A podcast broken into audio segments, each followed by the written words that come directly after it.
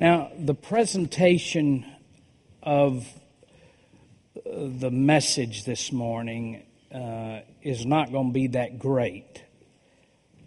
You, you can, uh, they're greater preachers. I, I understand that. Not many, but there are a few. But the, the message itself, the content of what I'm going to share this morning, uh, can revolutionize your life if you'll grab hold of it. So I want you to lock in here because this is not a sermon. This is a message from heaven that the Lord showed Amanda and I years ago when we had nothing and we knew nothing and we were on out for the count. And the Lord taught us this lesson. And it changed our lives and our family's life forever. And we still practice it today. So I want you to lock in on me today. Lock in on the words and and you you'll hear greater preachers, but I want you to Listen to the message and forget the messenger. Matthew chapter 21, verse 1. This is Palm Sunday. And this is what we're going to talk about. As they approached Jerusalem and came to Bethphage on the Mount of Olives, Jesus sent two disciples, saying to them, Go to the village ahead of you, and at once you will find a donkey tied there with her coat by her. Untie them and bring them to me. If anyone says anything to you, say the Lord, that the Lord needs them, and he will send them right away. This took place to fulfill what was spoken through the prophet. Say, daughter Zion, see your king comes to you gentle and riding on a donkey and on a coat, the foal of a donkey, end quote. Verse 6. The disciples went and did as Jesus had instructed them. They brought the donkey and the coat and placed their coats on them for Jesus to sit on. A very large crowd sp- spread their coats on the road, while others cut branches from the trees and spread them on the road. Verse 9. The crowds that went ahead of him and those that followed shouted. We just sang it. Hosanna to the Son of David. Blessed is he who comes in the name of the Lord. Hosanna in the highest heavens. That's what they shouted. Thank God for His Word. Today we begin what is referred to on the Christian calendar as Holy Week. How many have ever heard that term before? Holy Week. All right. You'll see a lot of church signs will talk about Holy Week. A lot of things on social media will talk about Holy Week. Holy Week begins today. Holy Week commemorates the week of, last week of Jesus' earthly life. And Holy Week begins today, Palm Sunday, today, and ends seven days later when Jesus is resurrected from the dead. We refer to that day as Resurrection Sunday or Easter Sunday, which is next week, next Sunday. So Holy Week begins on Palm Sunday and it ends on Easter Sunday, and it's that week, the last week of Jesus' earthly life. Now let's go back and just look at it 2,000 years ago when it began. 2,000 years ago, like thousands of other Jewish worshipers, Jesus is going to Jerusalem to worship and celebrate the Feast of Passovers. We just read it. The Gospels record Jesus riding down the Mount of Olives. If you go with us in November to the Holy Land, we will walk down the Mount of Olives, right like Jesus rode down the Mount of Olives.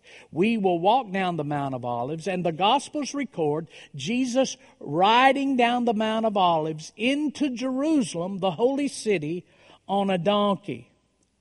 Now, by the time this happened, the news of Jesus had gone viral. because just a few days earlier, this man named Jesus from, from Nazareth and spent most of his time in ministry in Galilee, this Jesus had just raised a local man by the name of Lazarus from the dead. And I don't know about you, but that's probably newsworthy. There's a lot of things on Facebook that's not newsworthy.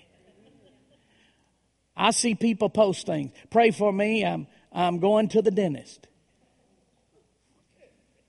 Just go on. Why'd you have to put it on Facebook? And why do I have to pray for you? I, I should pray that you'd brushed your teeth instead of. That's not newsworthy. That's not. But if somebody gets raised from the dead, now that's newsworthy. That's newsworthy. Maybe it was the guy that was raised from the dead, had to go to the dead. I don't know. I ain't got that figured out. But by the time this moment happens on Palm Sunday, it had gone viral. And news had happened that the, the man that had raised someone from the dead is coming to the city. Not only had he done that, but he had healed people. And so and so had a mother that was healed. And so and so heard him teach. And so and so saw this happen.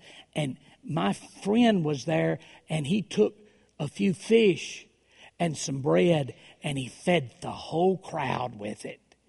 And the news had spread and the rumor mill had started.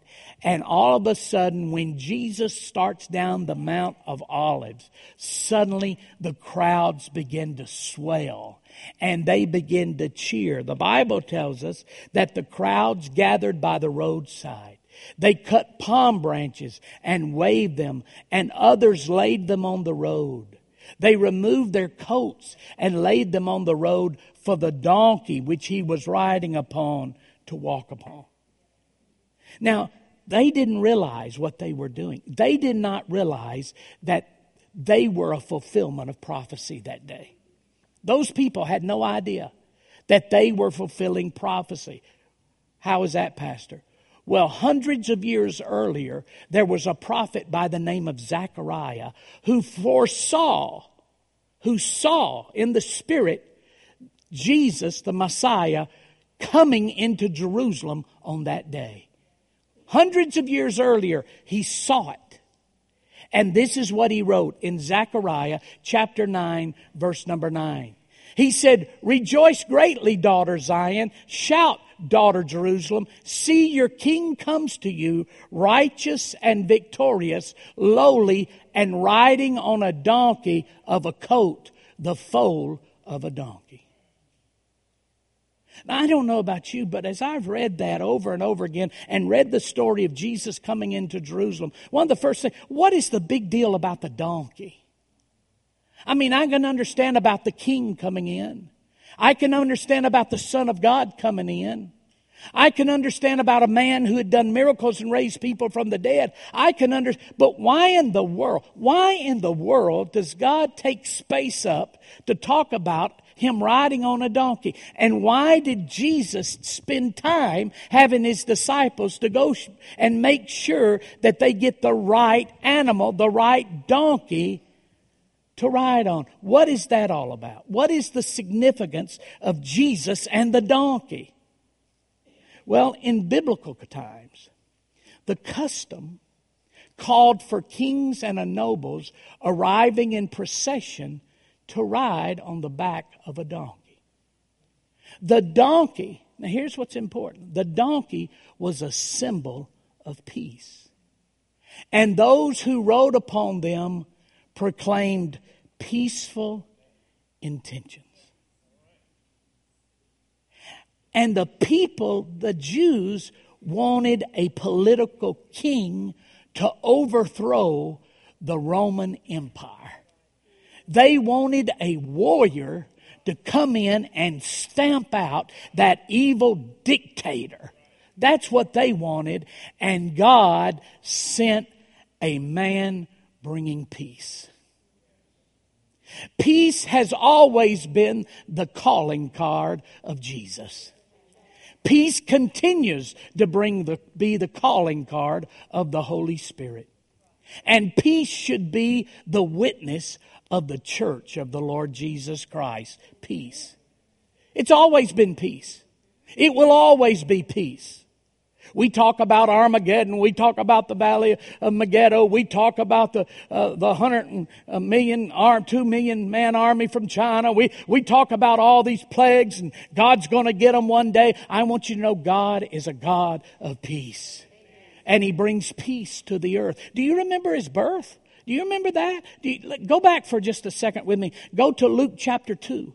Luke chapter 2, verse 8. I'm going to read out the King James Version. I can't read the birth of Jesus story in one of these other versions. I got to read it out of the King James Version. I always go back to my Sunday school days when I was a little boy. And here's what it says. And there were in the same country shepherds abiding in the field, keeping watch over their flock by night. How many remember this story? How many remember this story? Raise your hand. And lo, the angel of the Lord came upon them. The glory of the Lord shone round about them and they were sore afraid. And the angel said unto them, Fear not, for behold, I bring you good tidings of great joy, which shall be to all people. For unto you is born this day in the city of David a Savior, which is Christ the Lord. And this shall be a sign unto you. You shall find the babe wrapped in swaddling clothes, lying in a manger. Now look at verse 13. And suddenly there was with the angel a multitude of the heavenly hosts, a multitude of other angels. Now, notice what they were doing praising God and saying, Notice what they said. Verse 14 Glory to God in the highest, and on earth, what? And on earth, what? Peace. Goodwill toward man. Do you realize when this occurred? It had been 400 years since God had spoken to planet Earth. It was called the end of the dark ages. Israel had not received a word from God. The people of God were living in darkness. The world had turned sinful and evil and vile. And in a day when you'd think God would come in to get them, the Bible says that God came proclaiming what? Peace peace. The angels declared that when Jesus came to earth, God was sending a message of peace and goodwill toward men. Do you remember what the prophet Isaiah prophesied about him? Look at Isaiah chapter 9, verse 6. Isaiah 9, 6. For unto us a child is born, unto us a son is given, and the government shall be upon his shoulder. His name will be called Wonderful, Counselor, Mighty God, Everlasting Father, Prince of what?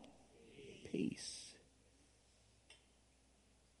During Holy Week, the week between Palm Sunday and his resurrection from the dead, he's getting ready to, to undergo and receive punishment and torture and ridicule. He's getting ready to receive shame and embarrassment like no man has ever or since and listen to what he says during that time before all that happens. Listen to what he says. John chapter 14, verse 27, he says this Peace I leave with you. He says, I'm going to get them for doing this to me. He says, Peace I leave with you. My peace I give to you. Not as the world gives, do I give to you. Not, not your heart be troubled, neither let it be afraid. Look what he said in John chapter 16. This is during that week. He knows what's getting ready to happen to him. Listen to what he says, though. These things I have spoken to you, that in me you may have what? Peace.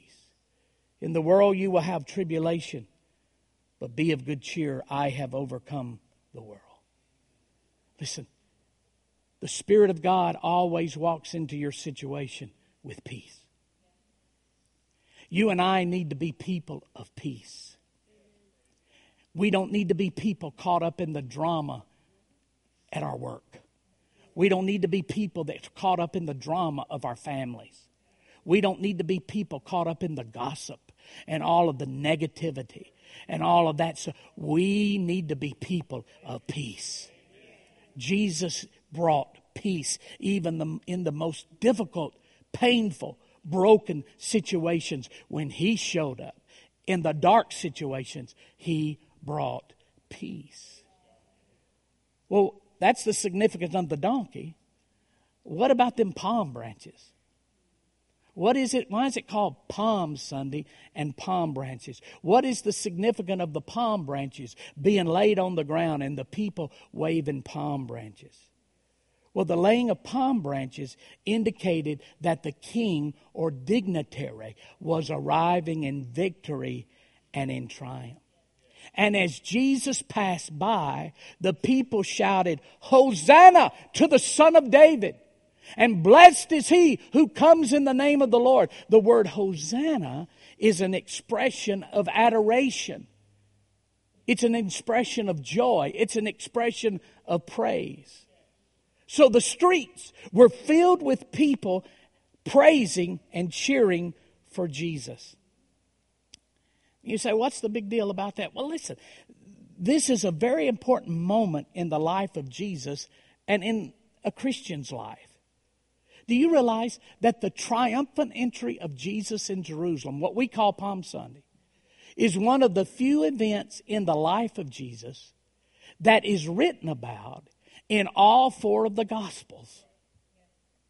They write about it in Matthew, they write about it in Mark, they write about it in Luke, they write about it in John. It's called, in, the theologians call it the law of repetition. And anytime there is a repetition means that the truth, God is trying to instill the truth even greater.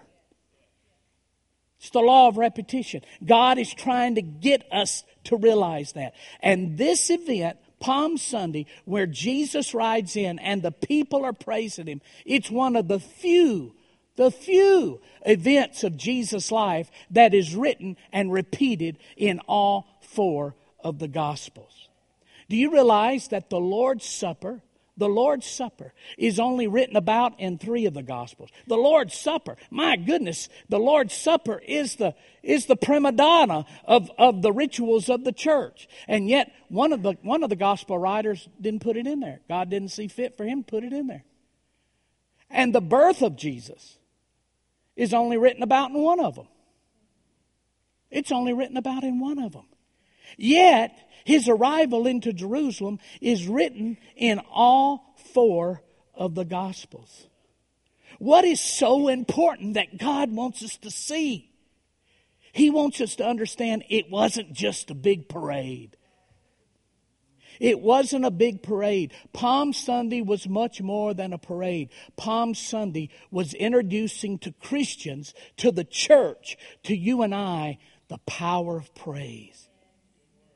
Hundreds of bystanders stood by at the roadside as Jesus rode by. The nearer he came to the city, the larger the crowd got because more people were in the city. And the closer he came to the city gates, the volume began to swell and the intensity and the cheers and the praise and the adoration and the rumors had followed him and the stories had gone before him and the things he had done had preceded him. And by the time he gets to the city gate, now known as the Eastern Gate, by the way, which the Muslims have, have uh, uh, built a cemetery outside the Eastern Gate because they heard that a rabbi would not come through a cemetery to defile himself. And they know the Bible predicts that when Messiah comes back, he will walk through the Eastern Gate. So they're going to try, they don't realize that the Bible prophesies an earthquake's going to take place when he sets his foot on the Mount of Olives and the, and the cemetery is going to disappear.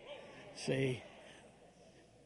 So all this stuff has been foretold for hundreds of years. And as he gets closer to coming into the city, the praise intensifies, the volumes begins to roar, and for once, the people got it right. For once, the people got it right. They were praising the presence of God as it returned to the city. Do you realize hundreds of years earlier, the presence of God in that city was under attack? And the temple was set on fire and destroyed.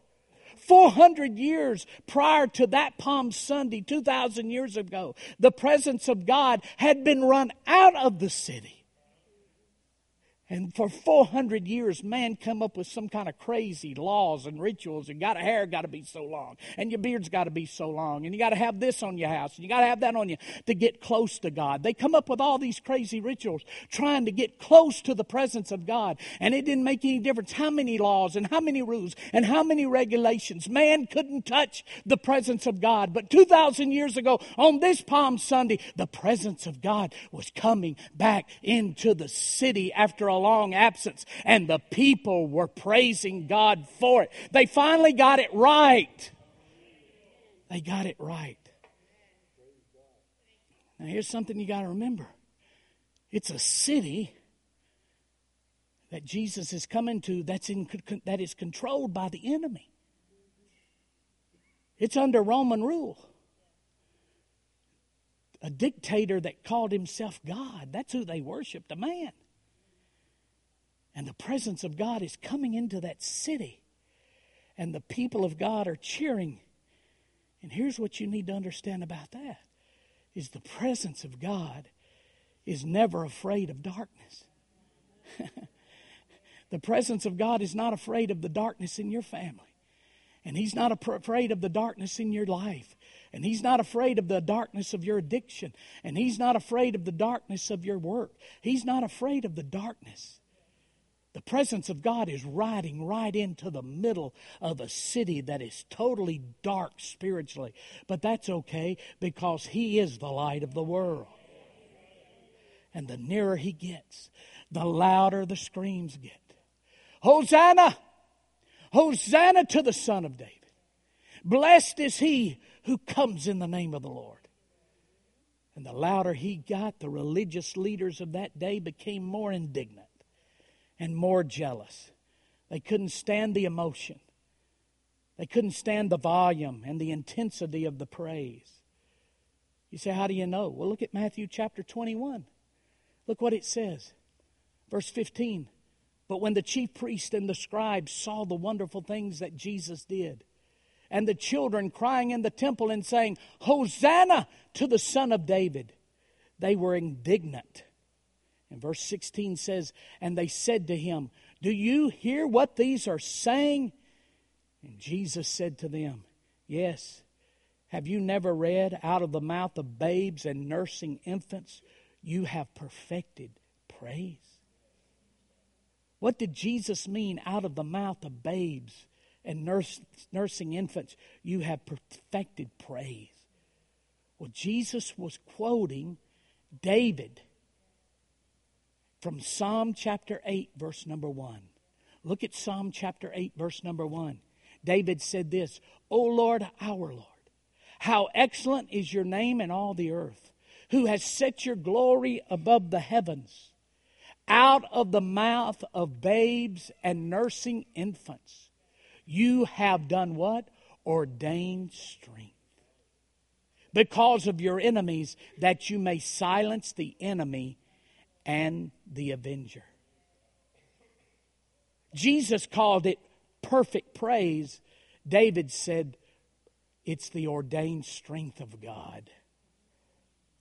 Listen, words of praise, adoration, and love spoken from our mouth releases the strength of God and silences the enemy in our lives and situation. Words of praise, adoration releases out of our mouth, releases the strength of God and silences the enemy in our lives and situations. I can't get him to shut up. These thoughts haunt me. Sleep escapes me. I'm tormented by these thoughts, by the memory.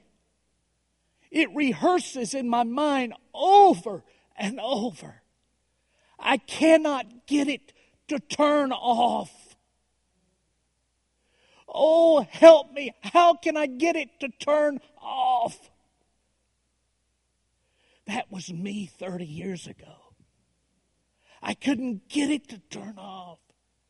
Like machine gun bullets, they were firing into my mind every negative, impure, evil, condemning thought that a man could ever think was just in my mind uncontrollably. I couldn't get my mind to shut off. And I thought suicide. I thought running away. I thought I was going to be put in a straitjacket. And then the Lord taught me in the midst of my chaos, in the midst of my hell, and in the midst of my personal torment, if I could start praising God, it will silence the enemy in my life. You are just a praise song away from shutting him up in your life. This is the lesson of Palm Sunday. This is the lesson. It's more than a parade. It wasn't just a moment of celebration that worked up the emotions. And then everything returned to routine. The presence of God will ride into our darkness, silencing the enemies of our life through our praise and adoration. And here's something you and I need to understand mm. creation. Creation, the very creation, our environment, our family, our personal, for lack of better word, our personal cosmos, our sphere of influence our day and everything that makes up and touches our existence desires and longs to be invaded by the presence of God. Creation, long, I mean, it's, it's crying. You say, Pastor, I, I want to run from this job. I want to run. I mean, it's just chaos. It's terrible. I don't like it. I don't like the people there. I don't, I don't like the drama. I don't like what they're doing. I don't like my boss. I don't like the company. I, I just hate it. I hate it. I hate it. Do you realize they're crying for the presence of God? I don't like my family. I'm not going Christmas. I'm not going to hang around them. They're just a bunch of jerks. I don't like my family. I don't like my brothers. I don't like my I don't like my brother's wife. I don't like my sister. I don't like my sister's husband. I don't getting where I don't even like my husband. Every time I go around my family, I just don't like. Listen, do you realize they are crying for the presence of God? Every th- creation's crying for the presence of God. Look, your animals are crying for the presence of God. Your house is crying for the presence of God. You say, Pastor, have you lost your lid? Yeah, I've lost my lid. Look what the Bible says in Luke chapter 19. Look at Luke chapter 19, verse 37. When talking about this very event, Palm Sunday, when Jesus came near the place where the road goes down the Mount of Olives, the whole crowd of disciples began to joyfully to praise God in loud voices for all the miracles they had seen. Blessed is the King who comes in the name of the Lord, verse 38. Peace in heaven and glory in the highest. Verse 39, some of the Pharisees in the crowd said to Jesus, Teacher, rebuke your disciples. I tell you, Jesus replied, if they kept quiet, the stones will cry out. Creation is longing for the presence of God. Everything you touch is longing for the presence of God. And you bring it when you praise God. But you don't bring it when you jump in there with their criticism. And you don't bring it when you jump in there with all their gossip and all their drama. You don't bring it. They're longing for the presence of God the darkness, the pain, the brokenness, and the hopelessness that we often live in will wilt when it encounters the presence of God. The presence of God rides into our world on our praise. On our praise. A few days later, Palm Sunday is past. On Palm Sunday, Jesus triumphantly entered into the city, people cheering and praising him. And just few or four, three or four days later, the same crowd who cheered him now line the streets as Jesus is escorted out of the city by Roman guards. His naked body is bruised and bloody.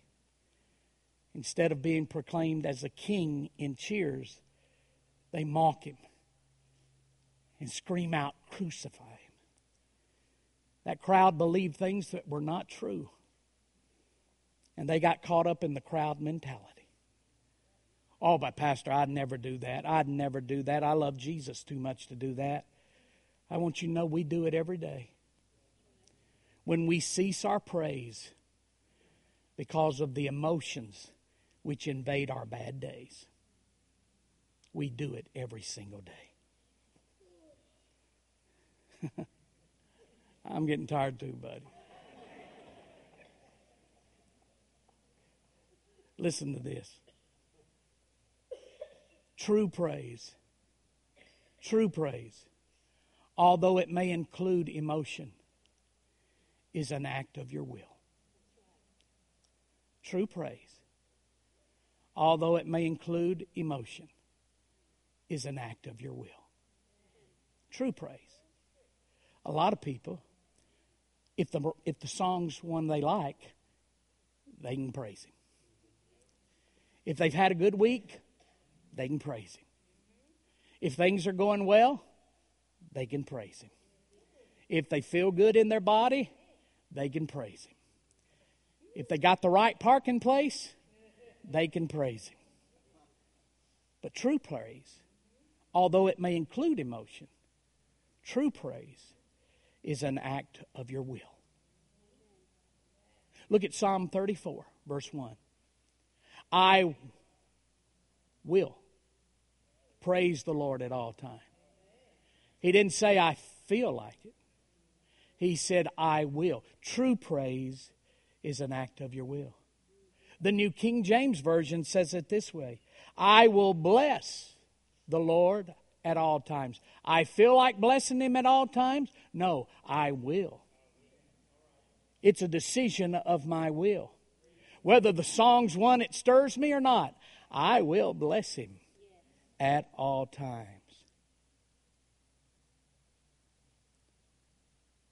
If you don't hear anything else I say, hear this. Continually, we find ourselves in situations in which our emotions and our will collide. The power of praise is released the moment when our will wins over our negative emotions. The power of praise is released the moment that our will wins over our negative emotions. It was 1980, the November of 1986. Our son was born in February of 86. For the first 11 months of his life, he was at the doctor's office every month. He would have febrile seizures that would cause his him to have seizures because his temperature would spike so rapidly. He would go from normal to 104, 105 within a matter of two or three minutes. And when that happened, he would have a seizure. And you who have had children who've had seizures know how scary that can be. And we were new parents in a city with no relatives and had no money. By that time, all the savings we had was gone, and our little church was doing nothing. They were doing the best they could, but they didn't. We didn't have but thirty or forty people, and they couldn't pay us enough. We didn't have insurance, and every time we had to go to the doctor, we had to pay it out of our pocket, and we were out of money. Our son had had a seizure on Tuesday and we called the doctor and his temperature was rising and we called the doctor and they said well just cool him down cool him down cool him down. And if you can get him cooled down bring him in. We've done this before. Bring him in on thursday. If he's not cooled down all the way to normal bring him in on thursday. Wednesday night He was still running a low grade temperature. And Amanda said, I'm going to take him in in the morning. And I never will forget, we didn't have any money. We had $17 to our name. $17 to our name. And the doctor's visit, every time the doctor's visit was $35. And I had $17 to my name. And I have no insurance. You said, Well, I'd like to go to a doctor for $35. Well, that showed you what kind of doctor he was. No, back then, that's what it cost. So I told Amanda, I said, I don't know. We got to take him, but I'll have to call daddy and ask him to send me some money. And I didn't want to call my daddy because my daddy had told me years earlier, don't you ever go into ministry. If you go into ministry, you'll end up poor just like your granddaddy. Churches don't pay any money, and you'll end up poor begging just like your granddaddy ended up poor and begging. I'll never bless you. I'll never help you if you go into ministry. And I'd remember that and never ask him for a penny. And I'd worked three jobs, and Amanda was working two jobs, and we were just out. And I said, I'll have to call daddy. And I didn't want to call daddy. On Thursday morning at 5 o'clock, 5 o'clock, I woke up. I said, I don't know what to do. I'm going to call the church. So at 5 o'clock, I went to the church. And in that little old sanctuary, I got down and I started crying. Oh, God, I don't know what I'm going to do. You told me to come here. I've come here. And I ain't got no money, and my kid's sick, and You've messed up. I know I didn't mess up. You've messed up. And, you know, my daddy don't love me. He ain't going to give me no money. He's going to make fun of me. And, you know, I was just boo-hooing, boo-hooing, boo-hooing, boo-hooing. Woe is me. I mean, I was miserable. I was, I was heartbroken. And all of a sudden, just somewhere out of the inside, I heard these words. I didn't see a vision. I didn't have an angelic visitation. I didn't read no scripture. I just heard these words Praise me. Praise me. And at first it just kind of floated up to my mind, and I just uh, didn't even think nothing about it. I just kept on with my boo. Oh, we're going to die. My son's going to die. My pretty blonde wife's going to find somebody else. And, and, and, and, you know, I mean, and I heard these words again Praise me. Praise me. And with everything that was in me, all of a sudden I stopped my crying and I just let it kind of whisper, I praise you. I didn't have nothing to praise him about. I didn't feel like praising him, but with everything was in me, I praise you. I praise you. I praise you. And the more I praised him, all of a sudden the louder it got. I praise you. Oh, I praise you. I praise you that you've never left me before and you're not going to leave me now. I praise you that you've got us through every doctor's visit and you're going to get us through now. I praise you. And after about five minutes that way, my volume got louder, and next thing I knew, I wasn't laying down, I was on my knees. And I had my hands up in that sanctuary all by myself, and I just started praising Him. Thank you, Jesus. Thank you, Jesus. You're going to meet our needs. I don't know how you're going to meet our needs. I just know you're going to meet our needs. I praise you. And then after a few more moments, I was on my feet. I praise you. I praise you. And then before you knew it, I was running around the sanctuary, waving my hands, and all by, I'm glad nobody saw me, all by myself, just praising the Lord. And after about 15 or 20 minutes of that, I just sat down. And you know, my situation hadn't changed. I went back home. By this time, Amanda was up. Was going to be there at 8 o'clock, getting little Tyler ready. We took him in. Doctor said, yeah, it's same thing. Gave him that pink medicine. Anybody know what that pink medicine is? Gave him more of that pink medicine. Wrote it out and said, see the cashier. $35. We got 17 to our name. I looked at Amanda. I said, well, I'm going to write a bad check. But we'll go down and see if dad or mama give us the money. We'll drive to Columbia and see if they'll give us the money, and I'll come back and put it in the bank. I didn't know what we was going to do. And I remember walking down the hallway while she got Tyler's clothes on him, walking down the hallway saying, Lord,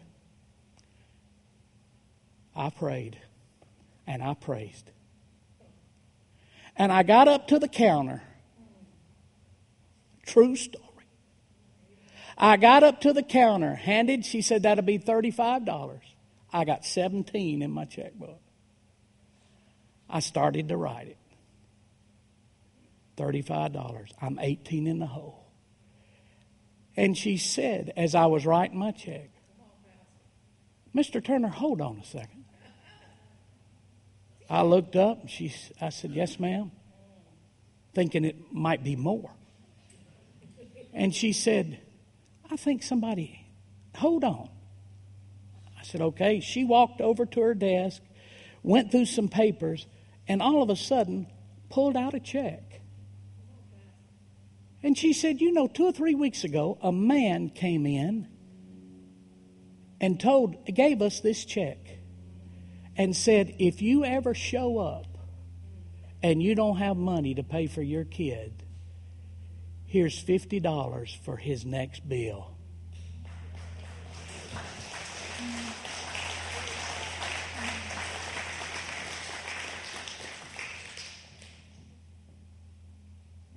You talking about hallelujah. God came through. You say, well, what'd you do with that $17? Glory to God. You know what we did? We went down to Dairy Queen. Didn't we? We went down to Dairy Queen and got us an ice cream cone. We know how to celebrate with the glory honest truth. That moment taught us the power of praise. And every since that day, when we get ourselves in a mess and there's no way out, we praise God. Because praise is the ordained strength of God that silences the enemy. One more story. Turn with me to Second Chronicles. Jehoshaphat is the king. Jehoshaphat is the king of Israel. He's got him a pretty good army, but there's three other armies now that are getting ready to attack him. And he realizes he's outmanned and he's outgunned. And he goes to pray in Second Chronicles chapter 20, verse 12. Oh, our God, will you not judge them? For we have no power. This is what he said. We have no power against this great multitude that is coming against us, nor do we know what to do. How many of you ever been in situations where you didn't have the ability, nor you had the information on how to get out of the mess you were in? But our eyes are upon you. So he prays. Verse 17, God answers his prayer. You will not need to fight in this battle. Position yourself, stand still, and see the salvation of the Lord who is with you. O Judah and Jerusalem, do not fear or be dismayed. Tomorrow go out against them, for the Lord is with you. Verse 18. And Jehoshaphat bowed his head with his face to the ground, and all Judah, the inhabitants of Jerusalem, bowed before the Lord, worshiping the Lord. A couple verses later, verse 20. Verse 20 says this So they rose early in the morning and went out into the wilderness of Tekoa. And as they went out, Jehoshaphat stood and said, Hear me, O Judah, and you inhabitants of Jerusalem. Believe in the Lord your God, and you shall establish, and believe his prophets, and you shall prosper. And when he had consulted with the people, he appointed those who should sing to the Lord and who should praise the beauty of holiness as they went out before the army and we're saying, Praise the Lord, for his mercy endures forever. I want to tell you something. You always seeing the music team and the youth pastor out ahead of you, and if anybody gets shot, let it be them. Glory to God. God sent God said, "Praise me, and I'll silence your enemies." And they sent out the praisers and the worshipers ahead of the army. And notice verse 22. Now, when they began to sing and to praise, the Lord set ambushments against the people of Ammon, Moab, and Mount Seir, the three armies, who had come against Judah, and they were defeated. I'm telling you, you are one praise chorus away from shutting up your devil that's harassing your life. Just one praise chorus away. Stand with me, would you?